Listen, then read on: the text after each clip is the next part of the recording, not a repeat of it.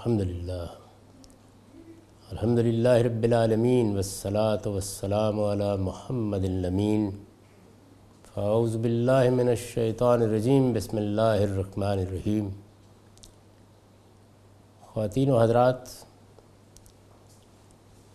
ہم میزان حصہ دوم میں قانون میراث کا مطالعہ کر رہے ہیں۔ یہ اس حصے کا چوتھا باب ہے۔ اس سے پچھلی نشست میں میں نے اس جملے کی تحلیل کی، جس میں یہ بتایا گیا ہے کہ والدین کے حصے کیا ہوں گے۔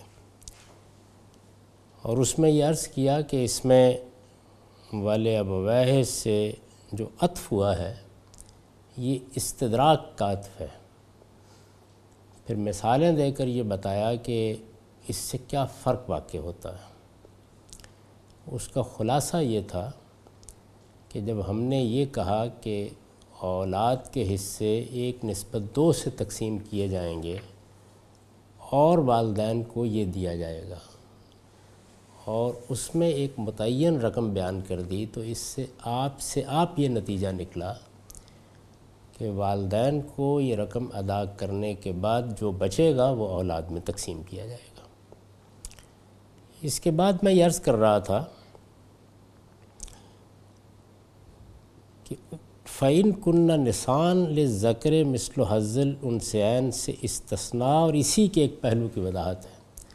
یعنی اس طرح نہیں ہے کہ اللہ تعالیٰ نے پہلے لڑکے کا حصہ بیان کیا یا لڑکوں اور لڑکیوں کا حصہ بیان کیا اور بتایا کہ وہ دو بٹا تین ہے یا ایک بٹا تین ہے یا دو بٹا چار ہے۔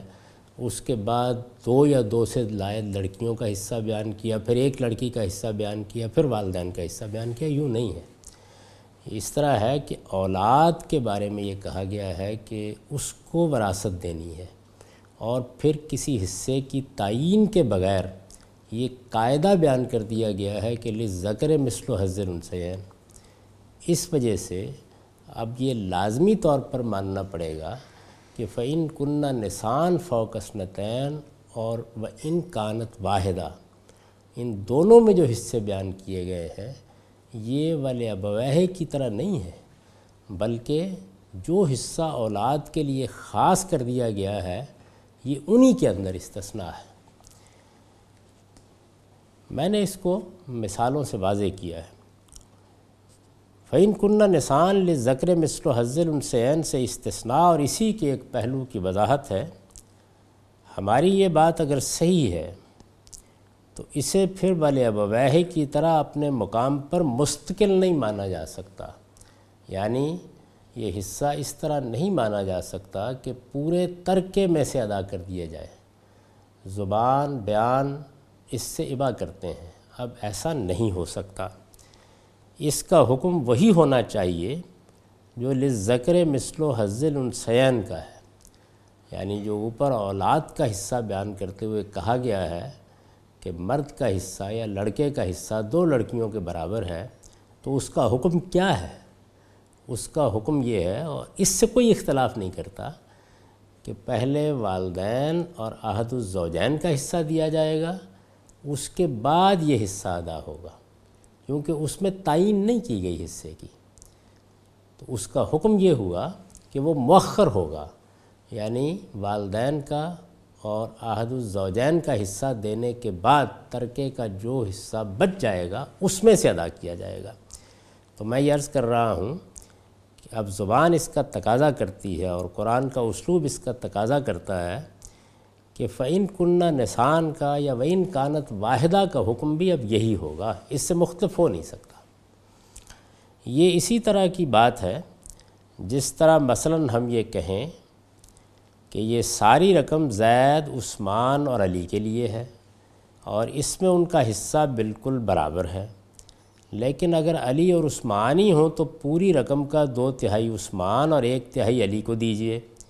اور اس میں سے دس روپے ہماری بہن کو دے دیجیے گا۔ یہ جو میں نے مثال وضع کی ہے، اس پہ دیکھیے کہ عثمان اور علی کے معاملے میں پوری رقم کا دو تہائی کے الفاظ استعمال ہوئے ہیں۔ اس کے باوجود یہ استدراک ٹھیک ہے کہ دس روپے پہلے بہن کو دیے جائیں یعنی اس جملے پر اگر آپ غور کریں گے تو اس میں پوری رقم کا دو تہائی کے الفاظ بھی اس چیز کو لازم نہیں کر رہے۔ کہ آپ دس روپے کے معاملے میں کوئی بحث پیدا کر دیں۔ وہ بہرحال پہلے ہوں گے، پہلے دیے جائیں گے، اس کے بعد حصہ تقسیم ہوگا۔ ان جملوں پر غور کیجیے۔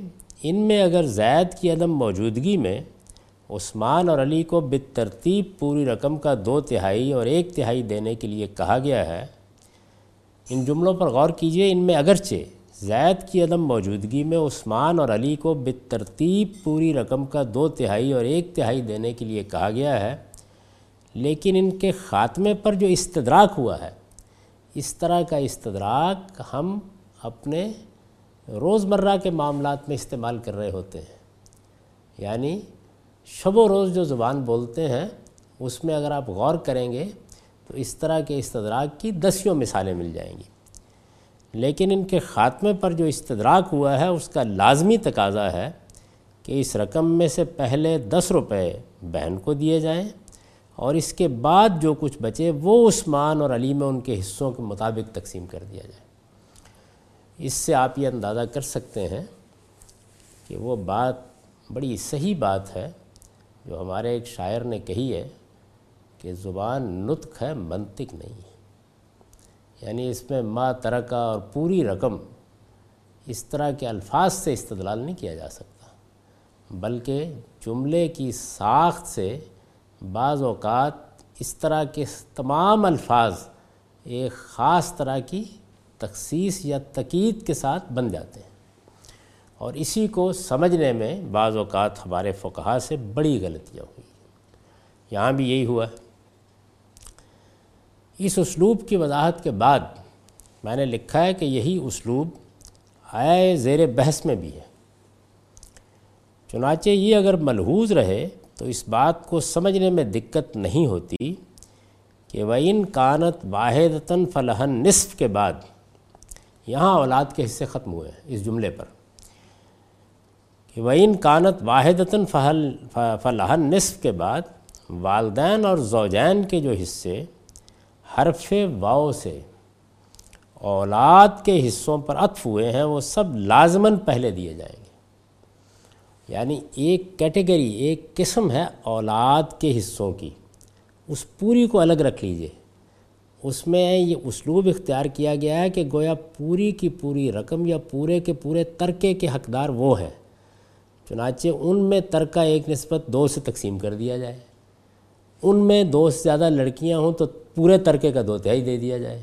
لڑکی ہو تو پورے ترکے کا آدھا دے دیا جائے۔ یہ بات بیان کرنے کے بعد قرآن کہتا ہے اور ماں باپ ہوں تو ان کو پہلے ایک بڑا چھ دے دو۔ تو اس میں چونکہ پہلے کا لفظ استعمال نہیں کیا گیا، تو یہی مزلہ ایک قدم بن گیا۔ یہی اسلوب آیا زیر بحث میں بھی ہے۔ چنانچہ اگر یہ ملحوظ رہے تو اس بات کو سمجھنے میں دقت نہیں ہوتی کہ وہ ان کانت واحدتاً فلاح نصف کے بعد والدین اور زوجین کے جو حصے حرف واؤ سے اولاد کے حصوں پر، اولاد کے حصوں پر اس کو زیر میں رکھیے۔ یعنی وہ فعن کان، ان کا، ان ان کا کنہ نسان پر اور ان کانت واحدہ پر عطف ہی نہیں ہوئے۔ وہ پوری کی پوری اس کیٹیگری پر عطف ہوئے ہیں جس میں اولاد کے حصے بیان کیے گئے ہیں۔ حرف واؤ سے اولاد کے حصوں پر عطف ہوئے ہیں، وہ سب لازماً پہلے دیے جائیں گے اور اس کے بعد جو کچھ بچے گا صرف وہی اولاد میں تقسیم ہوگا۔ لڑکے اگر تنہا ہوں تو انہیں بھی یہی ملے گا۔ اور لڑکے اور لڑکیاں دونوں ہوں تو ان کے لیے بھی یہی قاعدہ ہوگا۔ اسی طرح میت کی اولاد میں اگر تنہا لڑکیاں ہی ہوں تو انہیں بھی اس بچے ہوئے ترکے ہی کا دو تہائی یا آدھا دیا جائے گا۔ ان کے حصے پورے ترکے میں سے کسی حال میں ادا نہ ہوں گے۔ آیت کا صحیح مدعا یہی ہے۔ جو شخص بھی ول ابوہ میں حرف واؤ اور فعین کنہ نسان میں حرف فے کی دلالت کو سمجھتے ہوئے اس آیت کو پڑھے گا، کلام کا یہ مدعا بغیر کسی تکلف کو اس پر واضح ہو جائے گا۔ یعنی اگر زبان کا اچھا ذوق ہو، قرآن کے اسالیب کو آدمی سمجھتا ہو، تو وہ جیسے ہی اس کو پڑھے گا، یہ بات اس پر واضح ہو جائے گی کہ پہلے اولاد کے بارے میں سارے ترکے کا حکم بیان کر کے پھر والے ابوہ سے ایک استدراک کیا گیا ہے۔ ہمارے ہاں لوگوں نے اس کو سمجھنے میں غلطی کھائی۔ وہ غلطی کیا تھی؟ انہوں نے یہ کیا کہ لڑکیوں کا حصہ، دو تہائی بیان ہوا ہے، اس کو ایک مستقل بذات حصے کی حیثیت دے دی یعنی وہ پورے ترکے میں سے ادا کیا جائے گا۔ اب دیکھیے اس سے ہوا کیا۔ مثال کے طور پر، ایک شخص اپنے پیچھے دو لڑکیاں چھوڑ کر دنیا سے رخصت ہو گیا ہے۔ اس کے ماں باپ بھی ہیں اور اس کی بیوی بھی ہے، یا عورت چلی گئی ہے اور اس کا شوہر بھی ہے۔ تو اب آپ کیا کریں گے؟ والدین کا حصہ ایک بٹا چھ اور ایک بٹا چھ ہے، تو ایک تہائی ترکہ ان کو چلا گیا۔ یعنی اگر نو روپے ہیں، تو تین روپے ان کو چلے گئے۔ دو تہائی دو لڑکیوں کا ہے، تو باقی چھ روپے ان کو چلے گئے۔ اب بتائیے کہ بیوی کا حصہ کہاں سے دیا جائے؟ اور اگر بیوی کا ترکہ تقسیم ہو رہا ہے تو شوہر کا حصہ کہاں سے دیا جائے؟ اس طرح کی بہت سی صورتیں پیدا ہوتی ہیں۔ یہ چیز ہے جو بڑی پریشانی کا باعث بن گئی۔ تو اب لوگوں نے کیا کیا؟ انہوں نے یہ کیا کہ زو اضافے عقل نکال کر حصوں میں برابر برابر کمی کر دی جائے۔ یعنی اللہ تعالیٰ نے جو حصے بیان کیے ہیں وہ تو دیے ہی نہیں جا سکتے اس صورت میں۔ تو جب ایسی صورت پیش آئے تو یہ طریقہ اختیار کیا جائے۔ یعنی سارے حصوں میں برابر برابر کمی کریں گے تو اب یہ ممکن ہوگا کہ بیوی کو یا شوہر کو ان کا حصہ دیا جا سکے۔ چنانچہ اس کے بعد جو حصے تقسیم ہوں گے اس میں نہ بچیوں کو وہ دو تہائی ملے گا، نہ والدین کو وہ ایک بٹا چھ اور ایک بٹا چھ ملے گا، اور نہ جو بیوی اور شوہر کا حصہ بیان ہوا ہے ان کو وہ ملے گا۔ یعنی سب کے حصوں میں کمی ہو جائے گی۔ اس کو اصطلاح میں اول کہا جاتا ہے۔ اور اس کے بارے میں یہ بیان کیا جاتا ہے کہ اس کے بانی سیدنا عمر رضی اللہ عنہ ہیں۔ یعنی جب ان کے سامنے یہ مسئلہ آیا تو انہوں نے اس کا یہ حل تجویز کیا کہ اگر حصے تقسیم نہیں ہو رہے تو پھر یہ کر دیا جائے۔ ہمارے ہاں اصرار کیا جاتا ہے کہ اس میں بڑی ندرت ہے۔ اس ندرت پر خود سلف کا تبصرہ موجود ہے۔ حضرت عبداللہ بن عباس کے بارے میں ابو بکر جساس نے یہ بیان کیا ہے اور یہ روایت اور جگہوں پر بھی ہے۔ کہ ان کے شاگرد عطا نے ان سے پوچھا کہ یہ کیا ہے؟ تو انہوں نے اس پر یہ تبصرہ کیا کہ خدا کی قسم، جو پروردگار ریت کے ذروں کو گن سکتا ہے، وہ دو بٹا تین اور ایک بٹا تین اور ایک بٹا تین کو جمع کرنے میں غلطی نہیں کر سکتا۔ اس کے جواب میں ان کے وہ تلمیز رشید ان سے یہ کہتے ہیں کہ سیدنا عمر جب یہ اول کا طریقہ ایجاد کر رہے تھے تو آپ کہاں تھے؟ آپ نے ان سے یہ بات کیوں نہیں بیان کی؟ اس کے جواب میں انہوں نے کہا کہ ان کی شخصیت بڑی باروب تھی، میں ان کے سامنے زبان نہیں کھول سکا، لیکن اس میں کوئی شبہ ہی نہیں ہے کہ یہ بات ٹھیک نہیں ہے۔ تو میں نہ اس پر کوئی تبصرہ کرتا ہوں کہ سیدنا اور سیدنا عمر رضی اللہ عنہ کی طرف اس قاعدے کی نسبت کی کیا حقیقت ہے۔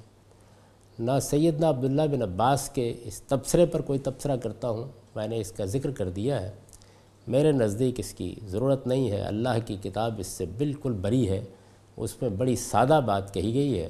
اور دیکھیے، جس طریقے سے میں نے اس کی تحلیل کر کے جملوں کی تعلیف کو واضح کر دیا ہے، اس کے بعد اس کا کوئی سوال ہی نہیں ہے۔ یعنی کسی صورت میں بھی یہ ضرورت ہی پیش نہیں آئے گی۔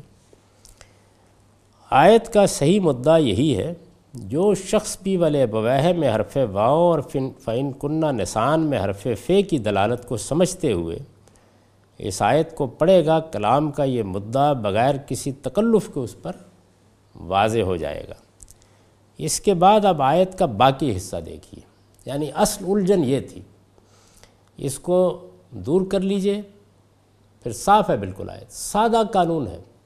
یعنی آپ ایک بدو کو، ایک ان پڑھ سے ان پڑھ آدمی کو چند منٹوں میں یہ سمجھا سکتے ہیں۔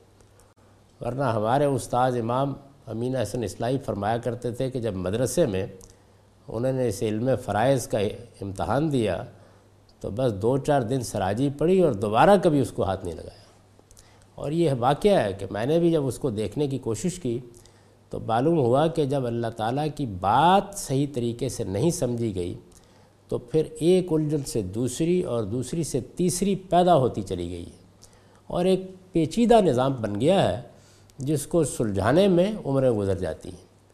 یہ بڑا سادہ قانون ہے۔ یعنی اللہ تعالیٰ یہ کہہ رہے ہیں کہ جب ترکہ تقسیم کرنا ہو تو جو حصہ میں نے والدین کا بیان کر دیا ہے وہ ان کو ادا کرو۔ جو عہد الزوجین کا یعنی بیوی ہے تو شوہر کا، شوہر ہے تو بیوی کا بیان کر دے، اس کو ادا کرو۔ جو باقی بچے وہ سارا اولاد کا ہے۔ اور اولاد میں اگر صرف لڑکے ہوں تو سارا ان کو دے دو۔ اگر لڑکے اور لڑکیاں اکٹھے ہیں، تو ایک نسبت دو سے تقسیم کر دو۔ اور اگر صرف لڑکیاں ہیں، تو دو یا دو سے زیادہ ہیں، تو دو تہائی ان کا ہے۔ اور ایک ہے، تو آدھا اس کا ہے۔ باقی بچ جائے گا۔ یہ سادہ قانون۔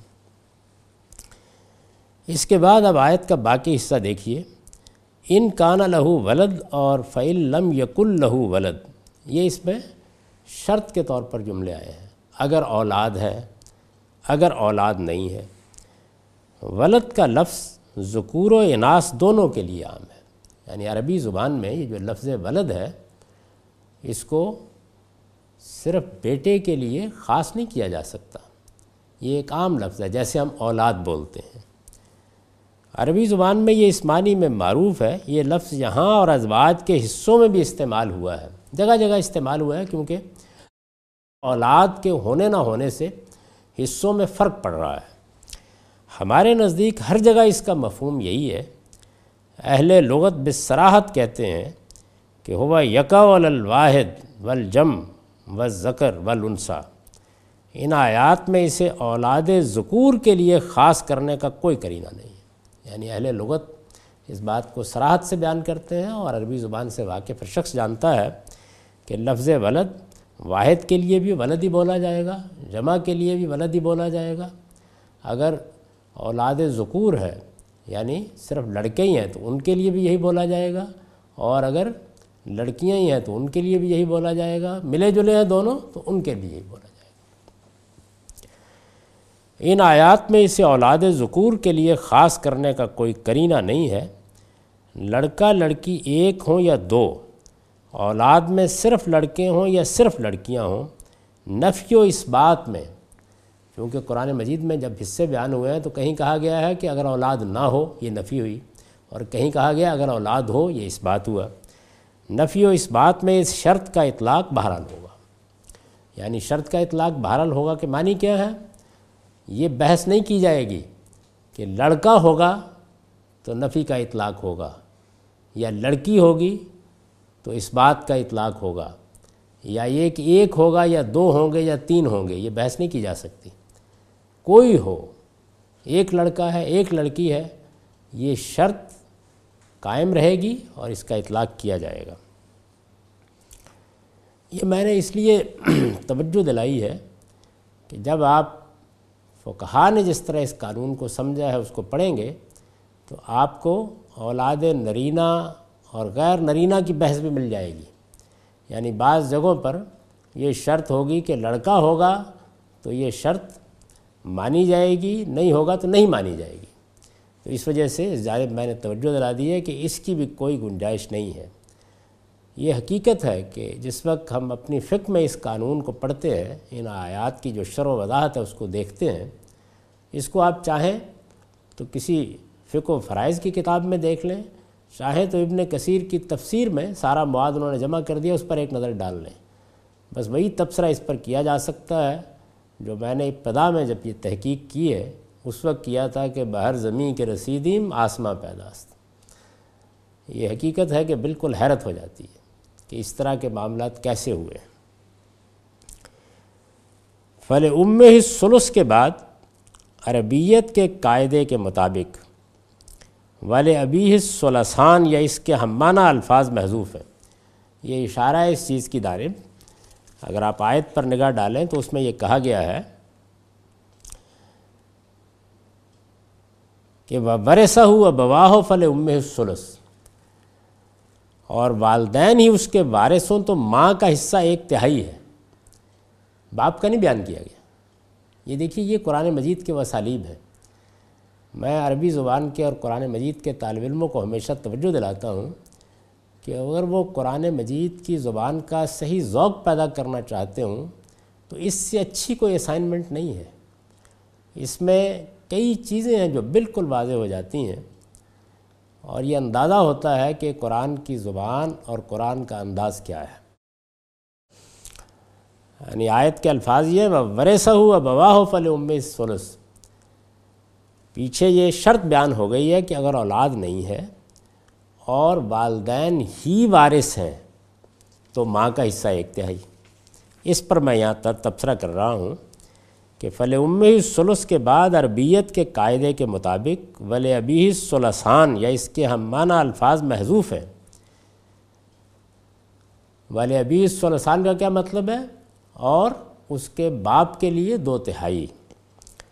اس حذف کا کرینہ یہ ہے کہ قرآن مجید نے اس تقسیم کے لیے وہ ورثہ و ابواہ کی شرط عائد کی ہے۔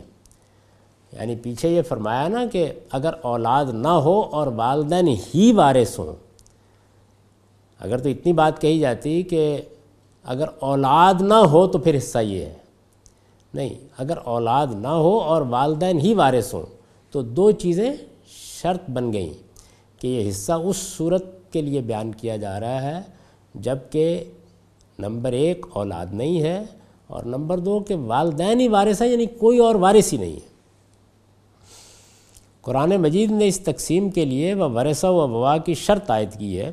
اس طرح یہ مذکور محضوف پر خود دلیل بن گیا ہے۔ اب اس کو سمجھیے۔ ہم اگر یہ کہیں کہ اس رقم کے وارث زید اور علی ہی ہوں تو زید کا حصہ ایک تہائی ہوگا۔ تو اس کے بعد یہ کہنے کی ضرورت نہیں ہے کہ باقی دو تہائی علی کے لیے۔ یہ کہنے کی ضرورت نہیں ہے۔ ورثہ و بواؤ کے الفاظ نے خود بتا دیا ہے۔ کہ باقی باپ کا ہے۔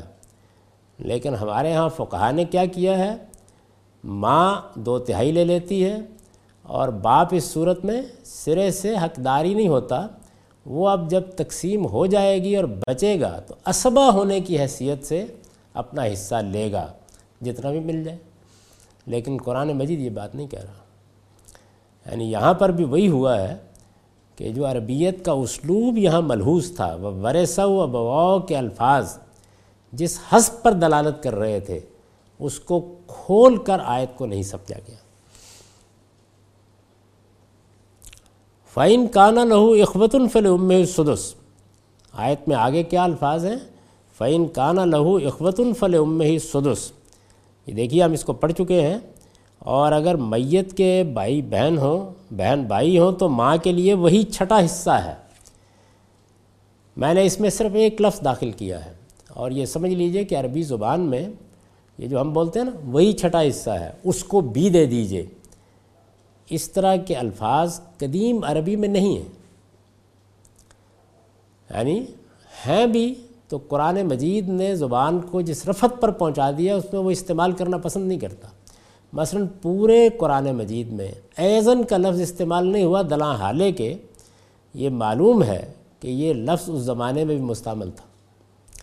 بڑی مشہور روایت ہے جس میں سیدنا عمر رضی اللہ عنہ خطبہ دے رہے تھے اور غالباً سیدنا عثمان آئے تو انہوں نے پوچھا کہ آپ دیر سے کیوں آئے ہیں خطبے کو روک کر؟ تو انہوں نے فرمایا کہ بس باہر کام میں مصروف تھا، ابھی آیا اور وضو کر کے آ گیا۔ تو انہوں نے فرمایا بھائی وضو ہے دن اچھا تو جناب پھر صرف وضو ہی کر کے آ گئے ہیں۔ یعنی آپ نے غسل نہیں فرمایا۔ اس لیے کہ روایت یہی تھی اس وقت کہ جمعے کے لیے اہتمام کے ساتھ غسل بھی کرنا چاہیے۔ تو یہ لفظ موجود ہے، لیکن قرآن مجید نے استعمال نہیں کیا۔ اور میں یہ عرض کرتا ہوں کہ قرآن مجید تو خیر لاہوتی کلام ہے، آسمان کی وہی ہے، خدا کا الہام ہے۔ جو بڑے شاعر ہیں، مثلا ہمارے علامہ اقبال ہیں، بہت سے الفاظ ان کے رجسٹر سے باہر نہیں استعمال کریں گے۔ اس لیے کہ وہ ان کی لفظیات کے حسن میں ٹھیک نہیں بیٹھتے۔ فعین کان لہو اخوت الفل ام سدس کے بعد بھی ہمارے نزدیک ول ابوی ہے یا اس ول ابی ہے یا اس کے ہم معنی الفاظ حذف ہو گئے ہیں۔ یعنی یہاں بھی وہی ہوا ہے۔ یہاں پر بھی وہی ہوا ہے۔ وہاں وہ ورثہ و ابوا کی وجہ سے اور یہاں حصے کے اصل کی طرف لوٹ جانے کے کرینے نے وہی بات پیدا کر دی ہے۔ اس کا کرینہ بھی بالکل واضح ہے۔ بھائی بہن موجود ہوں تو ماں کا حصہ وہی ہے جو اوپر اولاد کی موجودگی میں بیان ہوا ہے۔ یہ مذکور اس بات پر خود دلیل ہے کہ باپ کا حصہ بھی وہی ہونا چاہیے۔ اس کو الفاظ میں بیان کرنے کی ضرورت نہ تھی۔ پڑھنے والا قرآن کی زبان کا ذوق رکھتا ہو تو بغیر کسی تکلف کے سمجھ لے گا۔ کہ ماں کا حصہ اصل کی طرف لوٹ گیا ہے تو باپ کا حصہ خود بخود لوٹ جائے گا۔ اب یہاں بھی دیکھ لیجیے۔ یعنی ہمارے ہاں لوگوں نے جس طرح ان آیات کو سمجھا ہے تو اب ایک ایک چیز پر ذرا ایک نظر ڈال لیجیے۔ پہلے فعین کنہ نسان اور ان کانت واحدہ کو مستقل سمجھ لیا گیا، آگے کے استدراک کو نہیں سمجھا گیا، تو اول وجود میں آ گیا آگے، ان کانا لہو ولد فی لم یق لہو ولد میں یہ بحث شروع ہو گئی کہ ایک لڑکا ہوگا اور لڑکا ہوگا، کیا لڑکیاں بھی شامل ہیں؟ درا حالے کے عربیت میں اس بحث کی بھی کوئی گنجائش نہیں تھی۔ اس کے بعد جب ماں کا حصہ پہلے ام سلس بیان ہوا اور باپ کا لفظوں میں موجود نہیں تھا، تو اس کو جملے کی تعلیف سے سمجھنے کی بجائے اس بات پر چھوڑ دیا۔ اور یہاں تو قیامت ہو گئی۔ اس کی وجہ یہ ہے کہ ماں کا حصہ ایک بٹا چھ ہو گیا۔ تو اب باپ کا تو ہے نہیں۔ بیان نہیں ہوا۔ تو اب باپ ظاہر ہے کہ اسبا ہو کر اپنا حصہ لے گا، تو معلوم نہیں کتنا لے لے گا۔ کچھ نہیں کہا جا سکتا۔ یعنی اس کی پھر مختلف صورتیں وجود میں آئیں گی۔ ان کو آپ فقہ و فرائض کی کتابوں میں دیکھ سکتے ہیں۔ وہی بات ہے کہ بہر زمین کے رسیدیم آسماں پیداست بہت سادہ کلام ہے۔ لیکن اس کے لیے ضروری ہے کہ قرآن مجید جس طریقے سے بات کرتا ہے اس کو سمجھا جائے۔ اس کو الفاظ میں بیان کرنے کی ضرورت نہ تھی، پڑھنے والا قرآن کی زبان کا ذوق رکھتا ہو تو بغیر کسی تکلف کے سمجھ لے گا کہ ماں کا حصہ اصل کی طرف لوٹ گیا ہے تو باپ کا حصہ خود بخود لوٹ جائے گا۔ اس کلام کی تعلیف اس طرح ہے۔ دیکھیے، میں نے اس کو اردو کے جملے میں تبدیل کر کے دکھایا ہے۔ اولاد ہو تو ماں باپ میں سے ہر ایک کے لیے ایک بٹا اچھا ہے۔ اولاد نہ ہو اور والدین ہی وارث ہوں تو ماں کے لیے ایک بٹا تین، لیکن اگر بھائی بہن ہو تو ماں کے لیے وہی ایک بٹا چھ۔ دیکھ لیجیے، کلام خود پکار رہا ہے اور اور باپ کے لیے وہی ایک بٹا چھ۔ یہ اس طرح ہے۔ یہ حکم سے واضح ہے کہ اولاد کی غیر موجودگی میں اللہ تعالیٰ نے بہن بھائیوں کو ان کا قائم مقام ٹھہرایا ہے۔ یعنی اب جب آپ اس طریقے سے اس کو سمجھ لیں گے تو یہ سادہ حقیقت واضح ہو جائے گی کہ کیا قانون ہے۔ آپ دیکھیے کس طریقے سے ہر چیز کو نہایت توازن سے اپنے اندر لیے ہوئے ہیں۔ احد الزوجین اور والدین کا حصہ دیجیے، باقی اولاد کا۔ اب اولاد میں پھر آگے وضاحت کر دیجیے اچھا بالکل ایسے ہی اولاد نہیں ہے، بھائی بہن ہیں، تو وہی حیثیت بھائی بہنوں کی۔ یعنی وہ ان کے قائم مقام ہو گئے ہیں۔ اور غور کیجیے تو یہی ہونا بھی چاہیے۔ اس لیے کہ ہمارے جو قریبی اعزاء ہیں، ان میں والدین ہیں والدین کے بعد آگے یعنی پیچھے والدین ہیں، آگے اولاد ہیں اور ہمارے بازوؤں پر ہمارے بہن بھائی ہوتے ہیں۔ تو آپ پیچھے جاتے ہیں، آپ آگے آتے ہیں اور جب آگے والے موجود نہیں ہیں تو پھر یہ لازم ہے کہ بازوؤں والے آ جائیں یعنی بہن بھائی آ جائیں۔ اس حکم سے واضح ہے کہ اولاد کی غیر موجودگی میں اللہ تعالیٰ نے بہن بھائیوں کو ان کا قائم مقام ٹھہرایا ہے۔ ہماری اس رائے کی تائید اسی سورہ کی آخری آیت سے بھی ہوتی ہے، لیکن اس کی وضاحت ہم آگے اس کے محل میں کریں گے۔ یعنی قرآن مجید کی زبان کا ذوق ہو تو بات یہی سمجھ، سمجھی جا سکتی ہے۔ لیکن اس زمانے میں بھی بعض لوگوں کی سمجھ میں یہ بات نہیں آئی، پھر انہوں نے سوال کیا ہے۔ قرآن مجید نے تو چھوڑ دیا تھا، لیکن سوال کیا ہے تو اس کا جواب قرآن نے دیا ہے۔ وہ آیت اس سورہ کے آخر میں ہے، سورہ نساء کے آخر میں۔ اللہ تعالیٰ نے اس کو زمینے میں رکھا ہے جہاں سوالوں کے جواب دیے گئے ہیں۔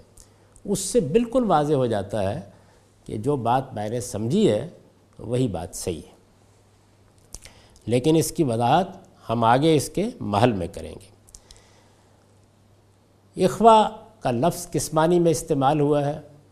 اب اس کی بحث باقی ہے۔ اس کے لیے آئندہ نشست کا انتظار کیجیے اقول و قولی حاضہ وسطر اللہ لی ولکم بل سائر